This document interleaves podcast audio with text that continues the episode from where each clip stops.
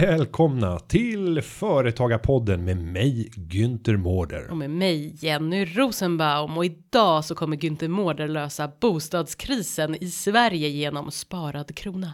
Vi kommer även att diskutera vad man får och inte får säga och när kan man säga upp någon för att man har sagt någonting som man inte borde säga. Och vi kommer att reflektera över kompetensbarometern. Vad betyder egentligen kompetens? Dessutom kommer du att få en personlig inbjudan till ett mingel fyllt av spännande politiker. Och vi kommer att prata om korruption, vikten av att motverka korruption och hur många är egentligen korrumperade. Och allt sälj handlar som bekant om relationer. Genom vår expert Peter Mörling så ska vi få exempel på hur man med hjälp av LinkedIn kan jobba smartare för att bygga relationer och sälja mer. Och Günther kommer få mycket beröm av en glad lyssnare. Dessutom har vi fått in frågor. En av dem handlar om hur man kan sälja idéer och skydda de här idéerna så att ingen annan stjäl dem ifrån dig. Och en annan fråga handlar om passiv och aktiv näringsverksamhet och vad som är skattemässigt mest gynnsamt. Och med det så har vi ett smockat avsnitt av Mm. Verkligen. Företagarpodden och du och jag Jenny, vi säger Nu kör vi! Men vi ska börja någon helt annanstans. Eh, jag- Är det en sötma jag känner eh, smaken av? Någon viss, ja, så smaskande. Det är en viss segersmak av något slag. Vad var det som hände där egentligen någon gång förra veckan Günther? Jo, det har ju varit Ja. en framgång i riksdagen och ett rejält nedlag får man säga nederlag för Ardalan Shekarabi. Eh, Det tredje stora nederlaget får man nog summera det som. Vi hade en omröstning i riksdagen, eller vi, ja, vi svenskar hade en omröstning i riksdagen. Det har vi ofta, men den här frågan gällde särskilt om man skulle lagstifta om att kunna ställa krav i enlighet med kollektivavtal i samband med offentliga upphandlingar. Och det här skulle kunna bli ett ingrepp eh, och tvinga in företagare i kollektivavtal. Och det här drev man ju på från regeringens sida med Ardalan Shekarabi i spetsen som har hållit på med ett kampanjande som saknar motstycke och som jag inte tycker anstår en eh, minister. Man gick fram med ett förslag som det inte fanns ett parlamentariskt stöd för och vi visste redan på förhand att han skulle åka på däng, vilket han också gjorde. Det som kan eh, nämnas kring det här, det är att det här stärker caset för företagarnas ansvarskod som kommer att lanseras i början av nästa år under Q1. Jag ska vi berätta kortfattat för de som har missat vad den här ansvarskoden är. Ja, ansvarskoden är ett alternativ för att kunna visa att man har schyssta villkor som företagare utan att man behöver skriva på ett kollektivavtal. För det är faktiskt så att 6 av 10 företagare med anställda idag väljer att inte ha ett kollektivavtal. Man väljer aktivt bort det. Och många av de här har ju schyssta villkor, men de har inte möjlighet att kunna uttrycka det på ett formellt sätt genom att faktiskt visa upp att man lever upp till ett grundkrav om att betala in tjänstepension, att man har försäkringar och skydd för den enskilda anställda och en rad andra komponenter. Så att eh, därför har ju företagen tagit fram den här produkten där det kan, kan sägas vara ett, ett grunderbjudande mot de anställda som kan om man ska försöka summera det vara schyssta villkor utan att man behöver ha ett kollektivavtal. Så att eh, behovet eh, för det här kommer att stiga efter det här tror jag. Om vi hade fått ett ja i riksdagen. Men vad var segern? Alltså vad? Stegen var att nu kan man inte gå vidare och kräva Nej. eh, kollektivavtal när man när man handlar upp, utan det kan vara komponenter som liknar kollektivavtal, men du får inte gå över föreningsfriheten, för det är det det handlar om. Man börjar ställa krav. Mm. Man Då pratar kan om man avtalsliknande. Ja, och det, vi har en former. avtalsfrihet i Sverige och föreningsfrihet. Och och det här skulle man ju då sätta käppar i hjulet för det om man tvingar in enskilda företagare att skriva på avtal och gå in i organisationer. För det är det det handlar om att man ska gå ansluta sig till en arbetsgivarorganisation och på motsvarande sätt så ska de anställda vara representerade av ett fackförbund. Och eh, det är väl jättebra om det funkar bra. Då är det toppen, men allt fler tycker att det funkar rätt dåligt och då ska det finnas en möjlighet att välja någonting annat. En seger. Oho. En seger för schyssta villkor. Så att det var roligt. Mm. Men jag tycker att vi går vidare efter det på ett av våra huvudämnen för dagen och då Ja. pratar vi om vett och etikett. Gör vi. Och därför har vi med oss i studion Magdalena Ribbing. Nej, det har. Faktiskt vi inte. en vän till min far så att vi, det var väldigt roligt när hon var på hennes man. Det här är lite kuriosa jobba på Sveriges Radio. Så, så vi hade kunnat haft möjligheten att bjuda in henne. Alltså jag känner inte henne personligen men min pappa gör ju det. Man vet Ja. aldrig. Men, eh, då Men nu ska vi prata vett och etikett Ja. inom företagsvärlden. Ja, vi ska- det ska vi göra. Det är inte Nobelmiddag även om det närmar sig. Det är inte klädkoder just nu. Nej. Och eh, då har tidningen Företagaren Mm. som alla medlemmar i Företagarna får hem i brevlådan sammanställt en lista över tio stycken viktiga områden där det är värt att tänka till Mm. hur man agerar för att eh, kunna stärka relationer, sälja mer. Ja, det handlar om sunt förnuft. Men ska, precis, jag ska säga att vissa av de här låter ju väldigt sådär eh, basala.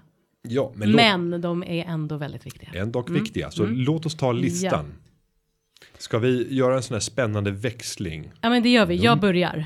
Eh, nummer, på nummer ett, bra kundtjänst. Nummer två, återkoppla alltid. Nummer tre, undvik vita lögner. Nummer fyra, var alltid närvarande på möten. Nummer fem, passa tider. Nummer sex, prata inte jobb på allmän plats. Nummer sju, behandla alla lika. Nummer åtta, lova inte för mycket. Och nummer nio, stava rätt. Och nummer tio, var förberedd. Ja, det där är ju en topplista, det hörs ju på långvägars. Ja, och det kan ju låta väldigt basalt. Och nu ska vi lägga till att i tidningen så finns fördjupningar inom respektive område för att förklara vad, vad är det egentligen vi måste tänka på i de här delarna när det gäller det sunda bondförnuftet för att eh, bli uppfattade på ett bra sätt, vilket gör att vi stärker förtroendet, kan sälja mer. Vi önskar att vi hade tid att gå igenom alla dessa godingar. Men det kan alla medlemmar göra när man läser Ja. tidningen. Men jag tänkte ändå att vi gör några djupdykningar, djupdykningar och gör några personliga reflektioner utifrån dem.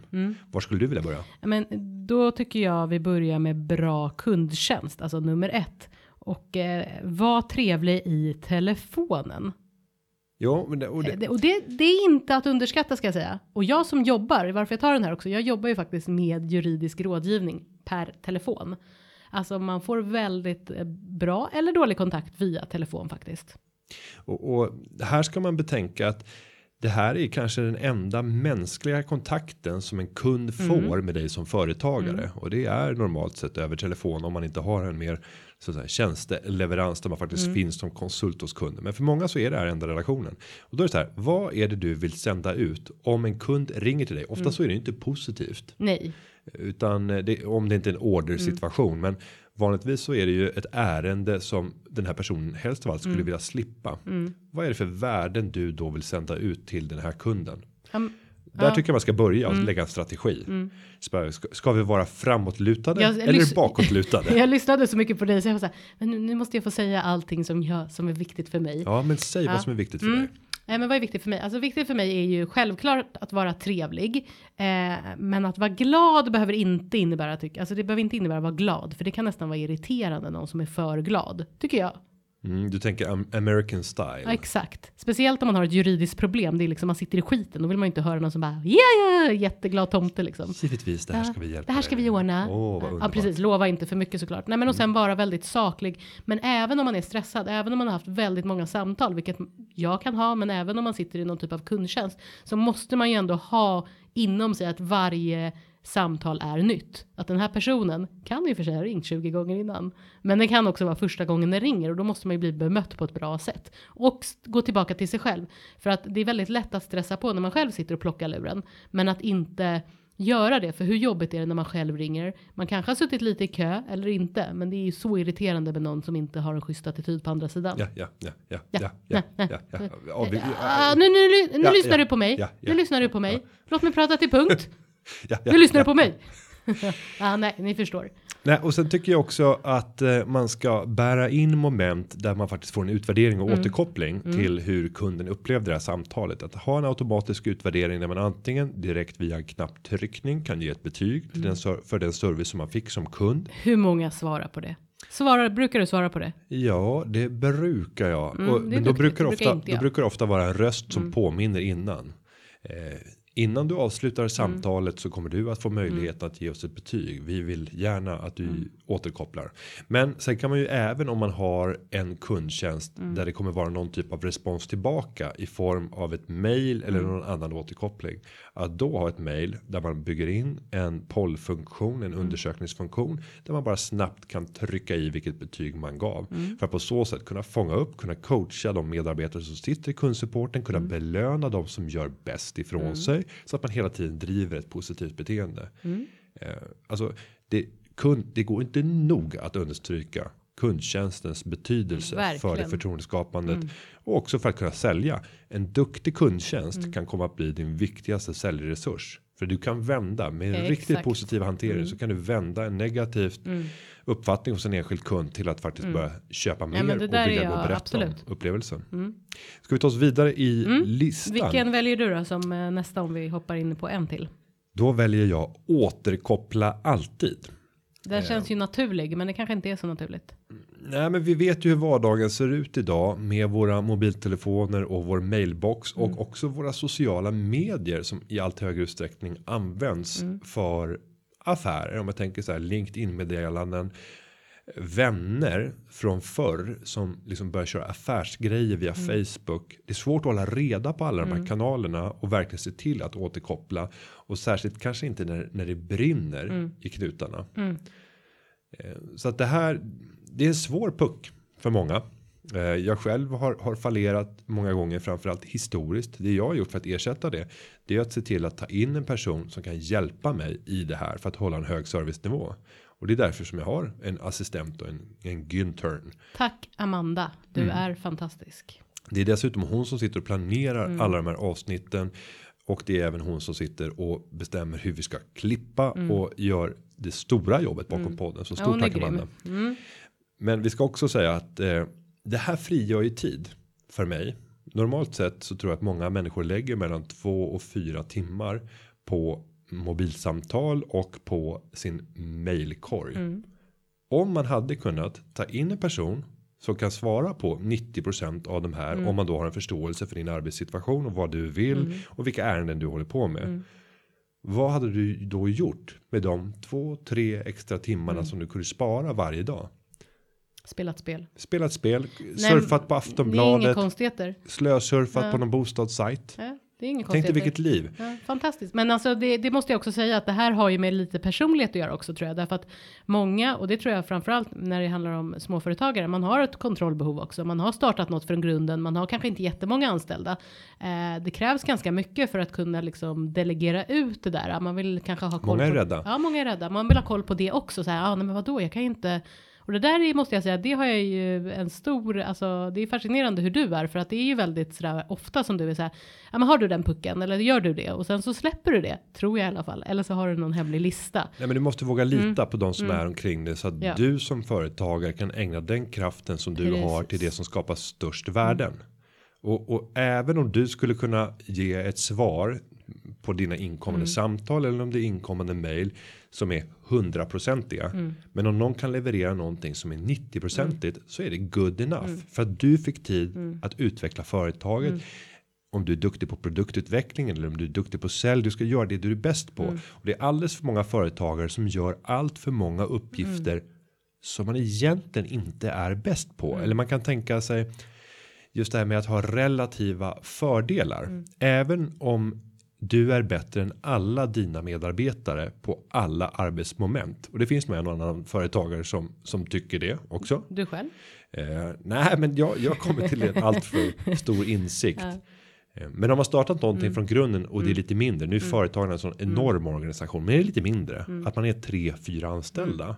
Och du själv har startat allting från grunden, gjort alla momenten. Så är det inte osannolikt Nej. att det faktiskt förhåller sig på det sättet. Ja, ja. Du är bättre på nästan varje område.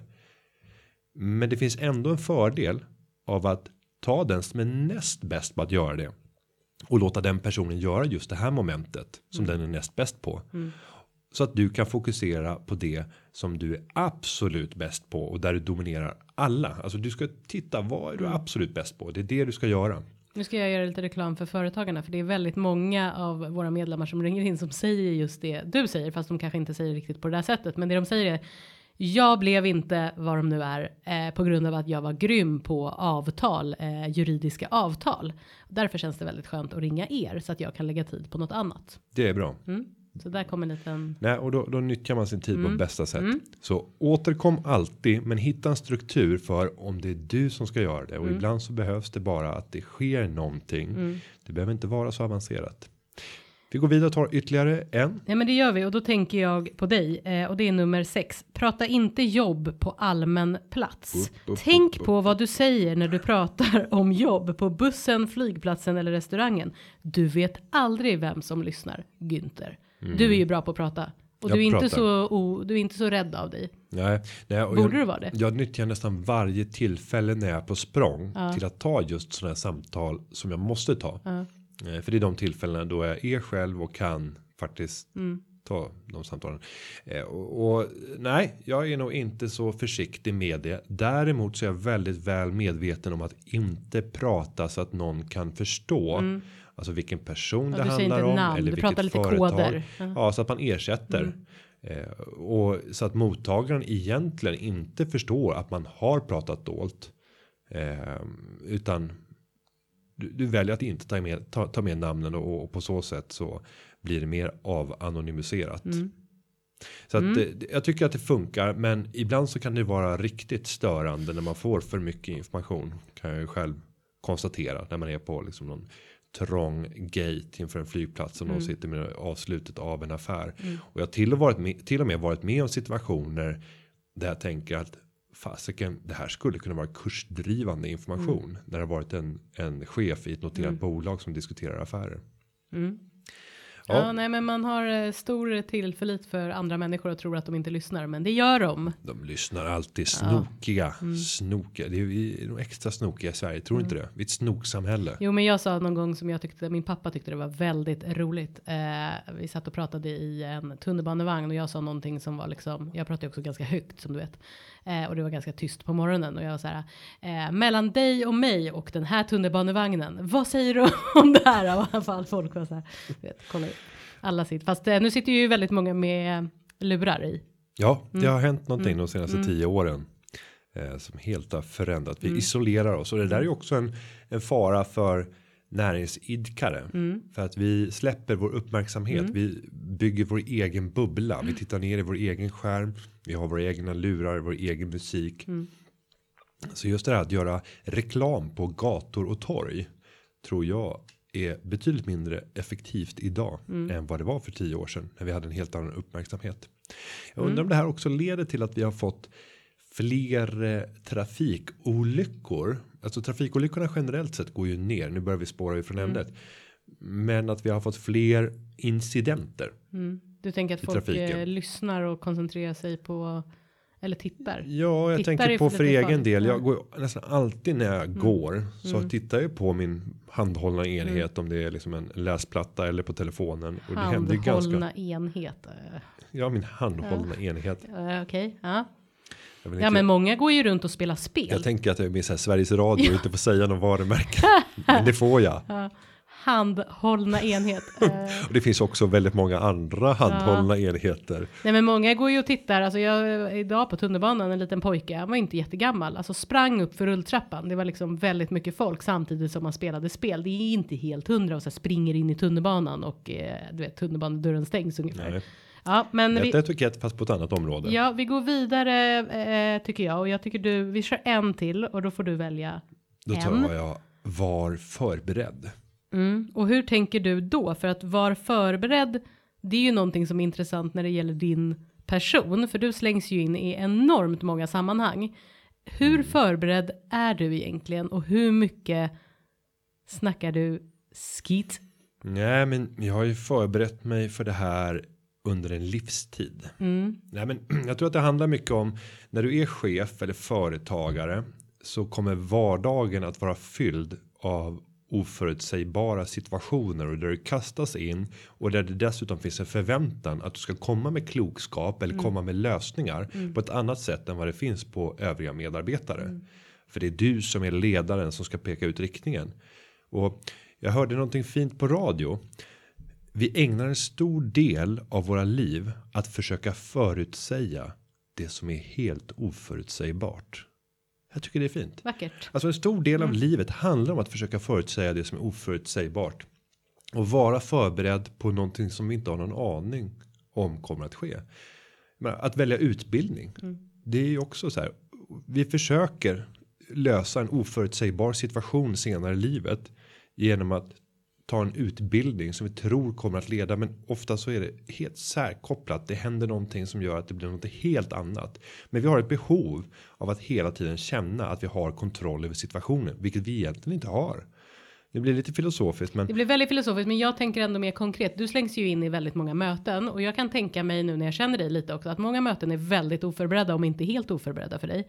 Eh, och då vet ju jag att du är bra på liksom prata ganska mycket och ganska långsamt och också så tänker du samtidigt.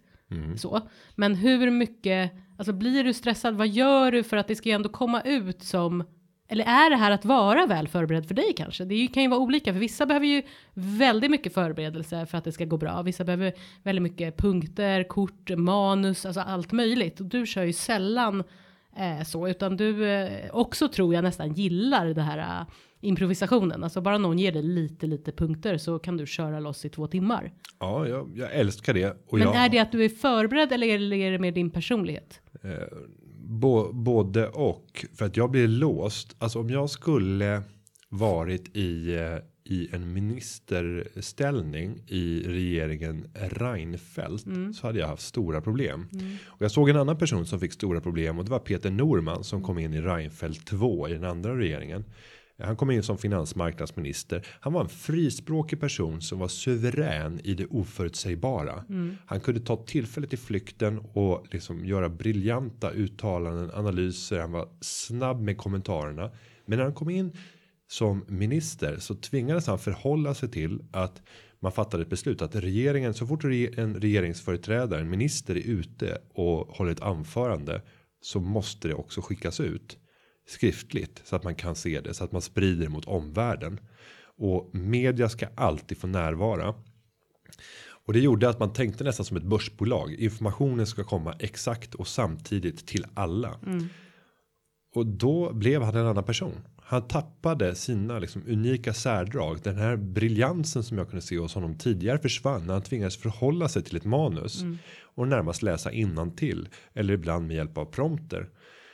Och det där tror jag skulle vara problematiskt för min del. För jag Ja, men speciellt om någon annan skriver det också. Ja, ja, och så är det i de flesta Ja, fall. Såklart, talskrivare. Eh, och det, det är en viss typ av människor som är jätteskickliga på det. Och blir man duktig på det, ja då kan du ju liksom företräda vad som helst. Kan du bara läsa en text med inlevelse och liksom hålla ett sånt tal. Eh, sen blir du ganska grund om du sitter i andra typer av situationer där du ska debattera. Eller sitter i intervjusituationer som kanske är djupare. Så det gäller att ha konsten att klara av båda. Men för mig, om vi tittar tillbaka tidigare i karriären så var det vanligare eftersom jag har varit en ekonomisk tyckare. Att jag blivit uppringd av media och så har det precis skett en affär på börsen. Och så fick jag frågan, så bara, vad har du för kommentarer med anledning av morgonens affär? Morgonens affär, ingen aning. Men då var ju Det mitt... säger du inte högt utan Nej, det nej, det tänker såklart. Ja. Vad i tusan har det skett en affär i morse? Du jag, bara, var jag, är jag som har min- pillat naveln och druckit kaffe Du här. bara, var är min handburna eh, min, enhet? min, min handhållna enhet. handburna, Då tar jag fram handhållna min enhet. handhållna enhet. Ja, och söker på Google. Nej, men och då, då gäller det bara att sänka hastigheten Mm. när man talar och säga att ja, det här är en mycket intressant affär. Jag ska bara plocka fram ett eh, litet underlag för jag vill plocka fram lite data här och i själva verket så får jag då bara uh, gå in på Mm. någon nyhetssajt och se vad är det för affär som har skett överhuvudtaget. Jaha, är det Ericsson som har köpt det här bolaget? Eh, Gå vidare samtidigt och titta Mm. på aktiekursen. Du måste prata ungefär någonting, säga någonting också, eller? Ja, Eller är det vänta någon minut säger du kanske? Nej, nej, det brukar inte jag utan då fyller man på. Man pratar pratar lite samtidigt. och- Utfyllnadsord. Ja, och, Ja. och säga att jag ska jag plockar fram lite underlag samtidigt för det här är lite spännande och jag ska ta fram lite historisk data så att Mm. man kan få ett underlag som gör att du kanske kan få ett bredare perspektiv på, Du bara på frågan. Och så bara säga Ericssons aktier har rusat 20% till följd av den här affären. Mm. Så bara, ja, man kan ju konstatera när man ser på den här affären att marknaden välkomnar den. Sen går man in och tittar. Vilka Mm. är det som köper? Vilka är det som säljer? Samtidigt är det intressant att se att det faktiskt är småsparare som säljer av. Mm. Medan det är större institutioner som köper. Eftersom vi ser att Nordnet och Avanza med flera ligger på säljsidan. Och vi ser flera av de tunga mäklarhusen i USA som sitter på köpsidan och det min tolkning av det är väl att det, att det är institutionella investerare som ser att det finns mer att vinna av den här affären och kanske är det så att småspararna i det här läget är lite för hastiga säljer av lite för tidigt om vi ska tro de stora proffsen på marknaden. Ja, men då har du fått ett bra stoff nu för den här artikeln. Från början du hade ingen aning om Nej. ens vad det var för affär. Sen kan det ändå låta som ett kvalificerat uttalande. Men du, då måste jag fråga, eh, och nu kan ju du prata på i det oändliga säkert, men, men wrap it up som man säger. Eh, en, en miss. Det är för att eh, är man den här personligheten så kommer det ske några missar. Ofta. Eh, det kommer det göra och då gäller det ju, nu vet jag hur du är, att du liksom skakar av det relativt snabbt ändå. Mm. Eh, för annars kan man inte vara så här. Eh, jag ska inte säga oförberedd, men eh, spontan. Ja, och- men har du något exempel på när du blev liksom så här, fan, de satte dit mig. Det här blev inte bra. Antingen har du sagt någonting som liksom blev lite förhastat och så blev det lite fel. Eller så bara visste du inte och du hade inte din handburna hållna enhet att googla fram på. Så du har ingen aning om vad de snackar om. Nej, men alltså sen tror jag att jag har en annan en annan egenskap och det är att glömma bort allt djävulskap som har hänt. Ja, okej. Och det är en ganska befriande känsla att inte gå runt och älta saker Ja. som blir fel. Men jag kan ärligt säga att i ungefär var tionde artikel där man förekommer Ja. så är det ett fel med i artikeln där jag hoppar till och säger att oj oj oj det, det här stämmer ju inte. Men Vad är det värsta? 98-99% av läskretsen förstår inte Nej. det. Så de kommer inte reagera. Men jag vet ju att det finns en 2% som är tillräckligt insatta Ja, i kan frågan. Mm. För att faktiskt se att äh, men det här är- det stämmer inte. Och det är då man ofta tappar tilltron. När man läser ett medie Mm. där man själv och en artikel där man själv har stora sakkunskaper. Så kommer man alltid bara skaka på huvudet och säga det här är så grunt. Men då ska du betänka att så är det i varje artikel. Men är det att du, in, är det att du inte kommer på ett misstag nu eller är det att du försöker prata bort mig att du inte vill säga Nej, misstaget? jag hade jättegärna kommit på. Och vi kanske Vi kan återkomma till det. Vi kan återkomma. Du får påminna mig om det. Mm. Och så ska jag tänka vilka misstag. Vi kanske borde ha ett avsnitt så här som vi kör. Vi har ju kört mycket på Företagarna Misstagens Mästare. Vi kanske borde köra en alla Günther Mårda. Nej, men när man har fällt uttalanden och det kan ju vara när man har kritiserat. Jag kan säkert gå tillbaka och titta på när jag har liksom gått i hårt angrepp mot Mm. Fel eh, person. Ja, nej, kanske inte fel person, men på felaktiga Ja. Mm. grunder för att man har missförstått någonting och sen varit får man, ja, och sen får man kanske inte möjligheten att, att korrigera Mm. det. Det händer ju rätt ofta i den tidigare. Om man säger när jag var på aktiespararna så var det ju att vara mycket av marknadens vakthund. Man skulle alltid vara den som skällde. Mm. Eh, och det är klart att ibland så skäller man lite för för mycket Mm. och lite för starkt i förhållande till vad det egentligen gäller. Hade vi spelat musik nu så hade det varit Who Let The Dogs Out. jag tycker vi går vidare. Det gör vi. Ja. Och vi har fått in en eh, fråga. Eller vi har fått in fler, flera frågor. Mm. Och Jenny, hur gör man om man ska ställa frågor till Företagarpodden och vill vi ens att man ska det? Ja men åh vad vi vill det. Vi vill ha många så att vi också har många att välja bland. Ett helt lager av batteri av frågor vill vi ha. Och eh, man kan ställa frågor på så många sätt. Men eh, Instagram eller Twitter går ju jättebra under hashtaggen Företagarpodden. Vi har eh, våran egen sida företagarpodden.se där man kan gå in och där finns ett formulär med olika kategorier där man kan ställa sin fråga och sen har vi ju såklart Facebook och så vidare. Men där är väl några tips och gör det, var inte blyga. Det är så himla kul att eh, eh, dels få lite feedback men framförallt de här frågorna som, som inte vi kan bara hitta på utan de här relevanta frågorna från er som lyssnar. Och vi har faktiskt fått en fråga som vi inte har med i underlaget. Mm. Och eh, det, den kommer sig av vår nya profilbild på podden. Mm. Och den heter så här. Hur kommer det sig att Jenny är längre än Günther i den nya pro profilbilden? Ja, och det där är ju en väldigt bra fråga. Och det roliga i det här är ju att Günther är ju den som bestämmer här i vårt förhållande kan jag ändå säga. Ja. Och eh, jag försöker bestämma och då när vi eh, tog den här bilden då skulle jag då höjas upp till skyarna men lite för mycket tydligen för att jag skulle stå på någon typ av pall tror jag. Och när vi står på den här pallen så jag känner ju hur jag är längre än Günther. Jag verkligen känner det. Och du har dessutom högklackat på dig skulle Ja, säga. jag har högklackat på mig. Jag är så här, jag är längre och jag känner det och jag ser det typ. Och Günther är så här, nej du är inte det. Och fotografen som känner Günther och försöker smöra för honom, han är så här, nej hon är inte det. Och mycket riktigt så var jag det. Så jag är någon typ av top model. Ja, och, Typ. nej, och, sen ska vi, och du tog av dig de här högklackade skorna Ja. och stod barfota på en back. Mm, ja, precis. eh, Ska tilläggas. Ja. Så att egentligen borde vi lägga, vi har nog bilder sparade. Där Ja. vi kan se hur Jenny står på den här. Ja, men jag liksom, skrattar ihjäl mig alltså. Backliknande. Och det här var aktieingenjören. Och på jag bad Twitter. också, kan jag få stå, fast jag, det var ju vänligt av Günther att jag fick stå framför, men då ser jag honom, inte bakom. Som den ledföljare jag är, men då ser jag ju liksom ännu längre ut. Ja, Nej, men det är. Ja. Vi har fått en annan reaktion på Twitter och den är från Jonas Bengtsson som heter Jonas Bosse på Twitter som skriver på förfesttåg på väg hem efter några öl med stinsvarning. Vad passar bättre då än företagarpodden i öronen? Win-win. Härligt. Vilken förfest. Ja. Och jag undrar när efter några öl med, ja då var kanske inte stinsvarning med. För annars så ser jag dem framför sig lite smålulliga, sitter med, med varsin lur i öronen och bara njuter Ja. av Företagarpodden. Så Härligt. fortsätt att eh, skicka in frågor. Men en annan som har skickat in frågor, ska jag läsa den? Mm. Ja, gör det. Den kommer från Patrik i Uppsala. Och han säger så här. Hej, för några veckor sedan nämnde Günther som hastigast utlandsflytt av aktiebolag med tillhörande likvider. Jag tror att det var när direktpension kom på tal. Hur är det egentligen när man har byggt upp kapital i bolaget under längre tid? Går det att på ett snyggt sätt flytta det utomlands för att undkomma en stor del av den svenska skattesmällen? Förutom moms och den årliga bol bolagsskatten. Ja, det Mm. Patrik eh, vill ha reda på är ju svaret på en komplicerad fråga.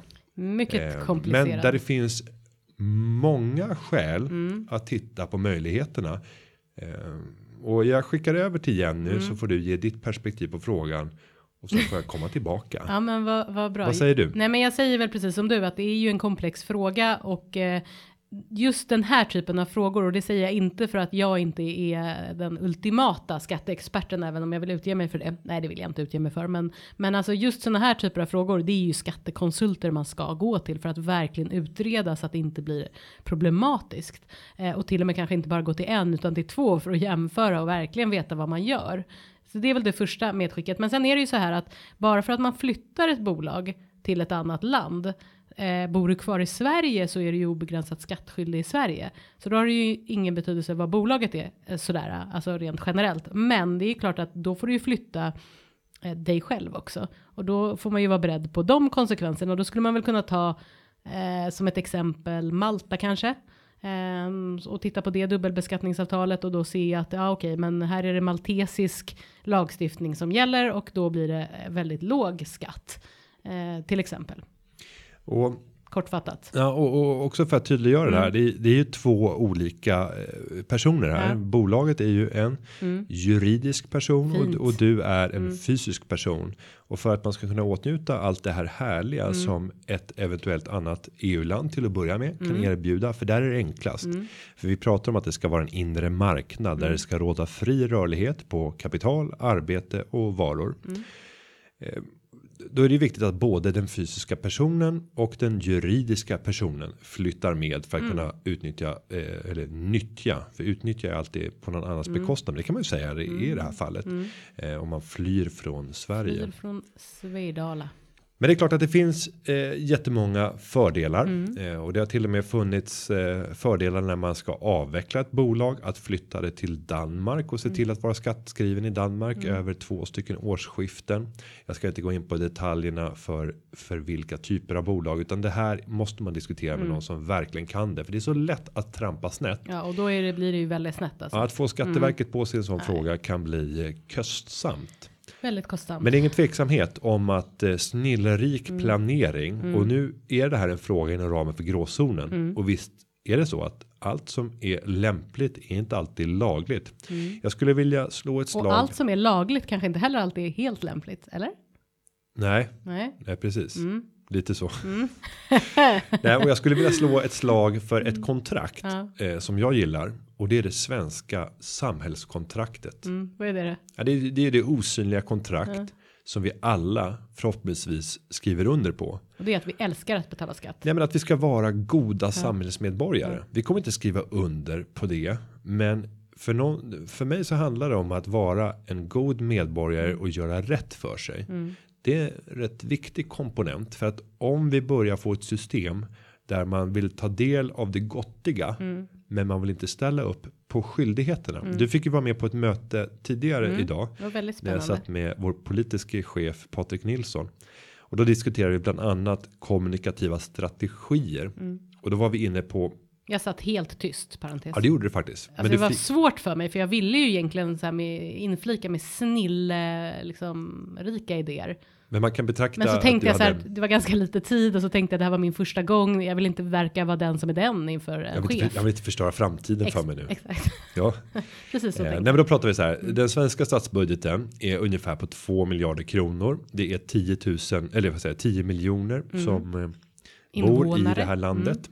Så det innebär att det är ungefär 200 000 kronor Mm. som vi måste få in från varje enskild individ. Från den som precis har fötts till den som håller på och liksom släpar sig mot graven. Mm. Oj, oj. Ja, och det kanske blir en orättvis Mm. jämförelse. Vi har strax under 5 miljoner som är sysselsatta. Och det är framförallt de som bidrar med de stora inkomsterna till statskassan. Mm. Och då kan vi alltså säga att om vi bara räknar på de som är sysselsatta. Så krävs det att man tar in 400 000, alltså dubbelt Mm. så mycket per person. Sen är jag fullt medveten om att ja, även de som är sys- inte är sysselsatta bidrar med skatteintäkter Mm. genom till exempel momsen på det vi konsumerar och så vidare. Men om vi bara räknar på dem så är det alltså 400 000 vi måste ta in. Och då kan man vända frågan och säga bidrar du med 400 000 kronor in till vår gemensamma välfärd? Säger han och stirrar liksom in i mina Ja, nu stirrar jag på alla er som ja. lyssnar. Bidrar du Mm. med 400 000? Och det är många som gör det, särskilt om du är företagare. Men om du är eh, anställd så är det ytterst ovanligt Mm. att man bidrar med de summorna. Och då ska man betänka. Vem är det då som försörjer allt det fina som jag får ta del av? Mm, det där är en intressant fråga.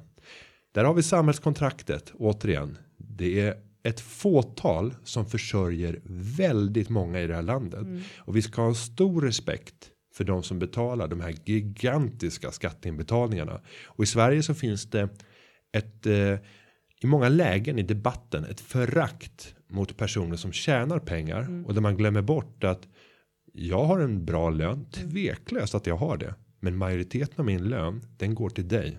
Till dig som inte betalar 400 000 kronor i skatt. Nu är jag lite hård här. Jag vet inte riktigt, jag, jag tänker liksom så här parti nu, vilket parti du ska tillhöra när du står där i din röda tröja. Men jag, jag, det får vara osagt. Partit. Ja, partiet. Ja, partit. Ja, Ja, ja partiet. så har det alltid varit. Det är bra. Ehm, Günthers parti.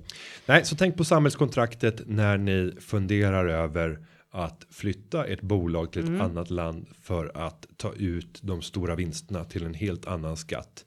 Eh, då tycker jag också att man ska fundera över. Är det här lämpligt? Även om det är lagligt. Med de moralkakorna bakade. Oj, oj, oj, så går vi vidare. Så går vi vidare. Ja. Och är det jag återigen som ska läsa frågan? ja, men gör det om du vill. Du har en fin stämma. Ja, men jag har också lässvårigheter, vilket ställer till det. Oj, oj, oj. Ja, Vill du att jag ska läsa? nej, Nej. nej, för all del. Nej. Låt oss se det som ett test. Ja, prova. Mm, ja, men jag har ju, jag, det är Har lite, du en ögon, ett ögonproblem? nej, men det är lite, jag kan ju nämna det Mm. för att vara lite personlig. Jag har alltid lidit av att jag eh, läser, har svårt att läsa, behålla koncentrationen när Mm. jag läser. Och det gjorde att min akademiska eh, tid blev eh, oerhört smärtsam. Mm. Eh, för jag kunde inte ta mig igenom någon kurslitteratur. Det, det går inte för mig att behålla fokus under så lång tid. Däremot så har jag ett synnerligen gott minne och jag har en god förmåga att formulera mig och jag är duktig på att skriva snabbt. Det vet vi om att du är. Du är Ja. väldigt duktig. Men satt du då och eh, tog anteckningar och lyssnade frenetiskt lyssnade under föreläsningar? Ja. Ja, och gjorde sammanfattningar.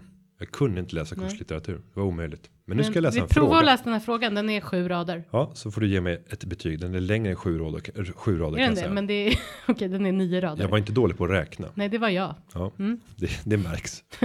Tack. Och därav juridikstudierna. Men nu Ja. kör vi. Mm. Den här frågan kommer från anonym i Göteborg. En icke namngiven Mm. eh, person. Nomen nersia säger man på juridiska. Mm. Hej, tack för en bra och rolig podd. Jag blev inspirerad till att starta företag tack vare er. Jag undrar om det är några lobbyister som varit med och påverkat nya 3.12 reglerna. Gynnar inte detta i synnerhet stora etablerade byråer? Inte mycket nyskapande i den typen av företag, tvärtom. Är det inte också väldigt tydligt att nuvarande regler vill sätta dit just småföretag för att slippa höja inkomstskatterna? Om man skulle ha ett rättvist system borde inte tiden vara en faktor för skatten. Bara för att man har en stor inkomst behöver man nödvändigtvis inte ha en hög lön i relation till tiden man lägger ner. Inse såklart att det blir omöjligt att ta hänsyn till detta, men det talar för ett plattare skattesystem. Det här var en svårläst fråga Ja, eftersom den innehåll, innehöll så många delfrågor och påståenden som var följda av ett frågetecken. Ja, och jag vill också eh, kommentera att det var 12 rader. Det har jag räknat mig till nu. Ja. På tal om då. Vad, Eh, tre, vad tyckte du om hur jag läste? Eh, jo, eh, det- var. Fast du var helt upptagen med att räkna Ja, raderna. exakt. För jag var så här rädd att jag räknade fel också. Jag har ju läst den här frågan tidigare, så jag tänker att han får prata nu och läsa den här frågan medan jag räknar raderna. Eh, men eh, 3.12. Vi måste bara ge lite bakgrund Ja, då. precis. För att eh, Gör det. För 3.12, det är, vi pratat om det många gånger tror jag här i podden. Det är ju rätt komplicerat. Ja, vi berättade så. tidigare att det Ja. släpps en, en utredning så att det är inte några nya Nej, regler som nej. träder i kraft utan en utredning föreslår att En. förändra Ja, reglerna. regler Vi har ingen ännu. aning om Ja, det kommer att bli politiska förslag av det, men det kan tänkas bli. Eh, och nu är det många frågor, men ska vi försöka gripa an i några av dem? Vill du börja? Ja men alltså det första jag bara tänkte på, det är ju många frågor som sagt, men alltså den här om det är några lobbyister som varit med och påverkat och då beror det ju på lite vad man menar med påverkat och lobbyister. Men vi har ju våran egen skatteexpert Annika Fritsch som har suttit med i utredningen och då såklart försökt påverka eh, ur ett småföretagarperspektiv. Sen vet ju inte vi hur bra eh, det kommer att gå med den påverkan. Det är ju svårt att säga. Men, men jo, men det vet men- vi när utredningen har släppts. Ja, precis. Hon hade ju tystnadsplikt under Ja. hela den period Ja. som hon satt i utredningen och det är ju flera år som det har pågått. Mm, mm. Däremot så ställde hon inte upp på de slutsatser som utredningen kom fram till. Så att eh, det har funnits. Det var tre experter som satt i den här utredningen från helt olika organisationer Mm. som när utredningen släpptes. Det visade sig att de hade protesterat vilt Under mot det här ja. och därför så skickade de in vad man kallar ett särskilt yttrande Mm. där man beskriver varför man har en avvikande uppfattning än den slutsats som utredaren har Ja. kommit fram till. Och det där har ju publicerats och det Mm. visar att det är en väldigt stark schism. Anledningen till att man tar in sådana här specialister det är ju att få en bredare förankring. Precis. Men vanligtvis så vill man ju driva politik med de här utredningarna. Mm. En utredning kan ju tillsättas för att man antingen vill begrava en fråga. Så bara vi tillsätter en utredning Mm. Och så får så det gå tre år. Alla glömmer bort Ja, och det. sen så, så kommer man inte fram till någonting. Nej. Och så bara vi. Så går man vidare. Utredningen säger att vi, vi låter frågan passera. För Vi då har det svalnat. Ja, vi har utrett den här saken. Men eh, däremot så kan det ju vara utredningar man vill driva skarp politik. Mm. Man vill i en riktning och så är det i det här fallet. Mm. Regeringen formulerade till utredaren att vi vill utöver det den alliansledda regeringen Mm. eh, tillsatte utredningen för att underlätta generationsskiften så vill vi Mm. även ha in mer skattkronor från företagare. Så konstruera ett system som Mm. gör att vi får in mer skattkronor. Och då har de lagt fram ett, ett förslag Mm. för att vi ska kunna suga ut företagare i hög utsträckning. Eh, och där har våra lobbyister eller vår, vår lobbyist Mm. och flera andra haft extremt stora synpunkter på det här och därför Men- skrivit ett Men särskilt vad skulle du yttrande. svara på? i- För frågan är, är det inte väldigt tydligt att nuvarande regering vill sätta dit småföretagen? Jo, det, alltså, men det, det vill inte handla väl politisk- inte, ja, att sätta dit, eh, det blir ju en följd av det, skulle man kunna säga i alla fall. jo, men politiker ska ju tänka strategiskt. Ja. Jag, jag, kan sym, jag kan sympatisera Mm. med det som regeringen gör. Eh, För att om man vet att det är väldigt få företagare. Om man tittar på opinionsundersökningar som Mm. mäter opinionen bland företagare. Så är det den nuvarande regeringen rätt svag Mm. i den gruppen. Och då om man tänker så här att ja, om de ändå inte röstar på oss. Mm. Om vi suger ut dem. Om vi försvårar för dem. Så förlorar vi inga röster. Mm. För de kommer bara cementeras i sin uppfattning att de ska tillhöra något annat parti. Eh, Och då kan vi ändå få ett bra valresultat och förhoppningsvis så kan det här utsuget av de här företagarna leda till att vi får mer skattekronor in som vi kan fördela till de som ligger där och balanserar mellan eh, att rösta på vårt block eller på det andra blocket. Det är de man vill vinna. Slukt, Den, den breda mitten. Det är därför ofta är en tävlan om de här flyktiga väljarna som har en tendens att röra sig fram och, och tillbaka. De som är cementerade behöver man inte bry sig så mycket om. Men alltså, för att jag tänker nu här eh, med just småföretag. Om man tänker rut och rot så var det ju väldigt tydligt vad som hände eh, när man förändrar skatten. Ja, särskilt, särskilt på rot får man säga, för där ser man på siffrorna på direkten att köpen har dykt ner i källaren eh, och samtidigt så vet vi att det säljs mer byggmaterial än någonsin tidigare, vilket kan få en att misstänka att eh, det är ändå någon som gör jobbet, men att det inte syns. Nej. Så att egentligen så är ju det en politik för att eh, liksom bygga upp den svarta sektorn eh, igen. Jo, men och då tänker jag nu kanske inte den svarta sektorn ser likadan ut när man pratar om eh, 3.12 regler, men ändå så känns det ju. Vad vill man åstadkomma? Har man tänkt och det har man ju säkert eh, reflekterat över då i utredningen, men det kanske inte är i de här ordalagen. Nej, och jag tror att man i det här förslaget, för då föreslår man bland annat att eh, skatten på utdelningar i fåmansbolag eh, ska höjas från de 20 till 25 proc- eh, från 20% upp till 25% och det är alltså en höjning med en fjärdedel att gå så så snabbt upp. Och jag tror att man resonerar att det här kommer inte förändra drivkrafter. Det här kommer inte förändra företagares beteende när det gäller att ge utdelningar till sig själva. Men jag vill hävda att det får stora effekter. Alltså höjer du skatterna för någon som står inför begreppet att starta ett företag så har du per definition sänkt drivkraften att göra det eftersom målbilden där om 5-10 år kommer att se sämre ut än vad den gör idag.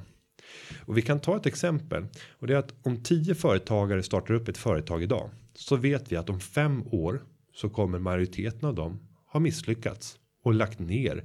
Inte på pappret i alla gånger lagt ner företaget, men i sin arbetsgärning så har man slutat engagera sig i sitt företag. Så hälften kommer misslyckas trots att alla någonstans drömde om att man skulle lyckas. Vi kan inte på förhand säga vilka av de här som kommer att lyckas och vilka som kommer misslyckas. Men vi vet att en minoritet kommer nå ett stadie där man kan få en stadigvarande försörjning och förhoppningsvis även i förlängningen kunna ge utdelning. Men det är ungefär bara en tredjedel av alla aktiebolag i Sverige som lyckas ge en utdelning till sina aktieägare. Och det handlar väl också om om man liksom tar det här eh, resan att vara företagare så är det ju inte så att du startar företaget och år ett så plockar du ut en fet utdelning. Det är ganska ovanligt. Det känns ju ganska ovanligt. Det vanligaste i den här cykeln det är ju att man har ett antal år av stor ovisshet. Du kanske jobbar 3, 4, 5 år utan att kunna plocka ut någon lön att tala om. Det kanske tar ytterligare år innan du har kommit till ett sånt stadie att du kan ge utdelning och de flesta misslyckas innan man har nått det stadiet. Och då är det klart att då måste vi skapa extremt starka drivkrafter om vi vill att folk ska starta företag. Men det kan vara en principiell fråga. Vi kanske inte vill det. Det är få som partier som skulle säga det tror jag. Vi vill inte att folk startar företag. Nej, jag hoppas och tror att det är på det sättet. Men då måste man också tänka hur skapar vi drivkrafterna som gör att man faktiskt vill ta Ja. den risken som innebär att man går ut i en ovisshet under flera år, tar ut noll i lön och befinner sig närmast utanför det sociala försäkringssystemet. För att det sociala försäkringssystemet i Sverige bygger ju på att du får en inkomst. Så att du får den här sjukpenninggrundande inkomsten som ligger till grund för de utbetalningar som du kan få om du blir sjuk ska vara föräldraledig. Så att du är väldigt blottad under den här tiden. Finns det då inte en större morot på andra sidan för de som lyckas så kommer vi få allt fler som väljer bort en karriär som företagare. Och då väljer vi aktivt bort att det skapas nya jobb i innovativa företag. Vi väljer bort tillväxt. Vi väljer bort nya vinster som sen kan beskattas och ligga till grund för de pengar som vi ska bygga vår gemensamma välfärd på. Det här, är- det är tunga grejer. det här är väldigt ja, viktigt. Ja, och viktigt. Så att eh, Mm. ja, nu är det många frågor här och nu blir Väldigt jag, många frågor. blir jag lite lätt liksom marknadspolitisk Mm. i. eh, För det står ju här, om man hoppar i frågan lite, för det är ju som sagt väldigt många frågor, men bara för att man har en stor inkomst betyder ju inte att man har en hög lön i relation till tiden man lägger ner. Absolut inte och det här är viktigt. Det är faktiskt viktigt att, att det, man pratar inte om, eh, man, man, kan, man kanske inte har tagit då någon utdelning, knappt någon lön första åren. Och sen helt plötsligt så blir det någonting. Men det är om man tittar tillbaka och det borde man kanske göra, det har vi pratat om tidigare.